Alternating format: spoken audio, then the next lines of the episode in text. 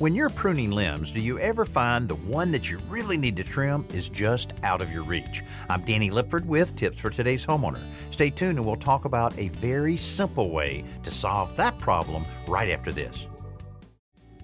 Now is the time to prune trees that bloom in late summer, like crepe myrtles, for example. But it never seems to fail that the limb you really need to cut is just out of your reach of your loppers. If you don't have a pole pruner or a ladder handy, you may be out of luck. Unless you try this. Get a piece of PVC pipe with an interior diameter that's slightly larger than the handles of your loppers. Cut the PVC pipe in half and slip one piece over each handle of the loppers. You have effectively extended the handles on your loppers by about 3 feet. As long as you're reaching upward, gravity will hold them in place so that you can reach more limbs and finish your pruning chore. I'm Danny Lipford with tips for today's homeowner.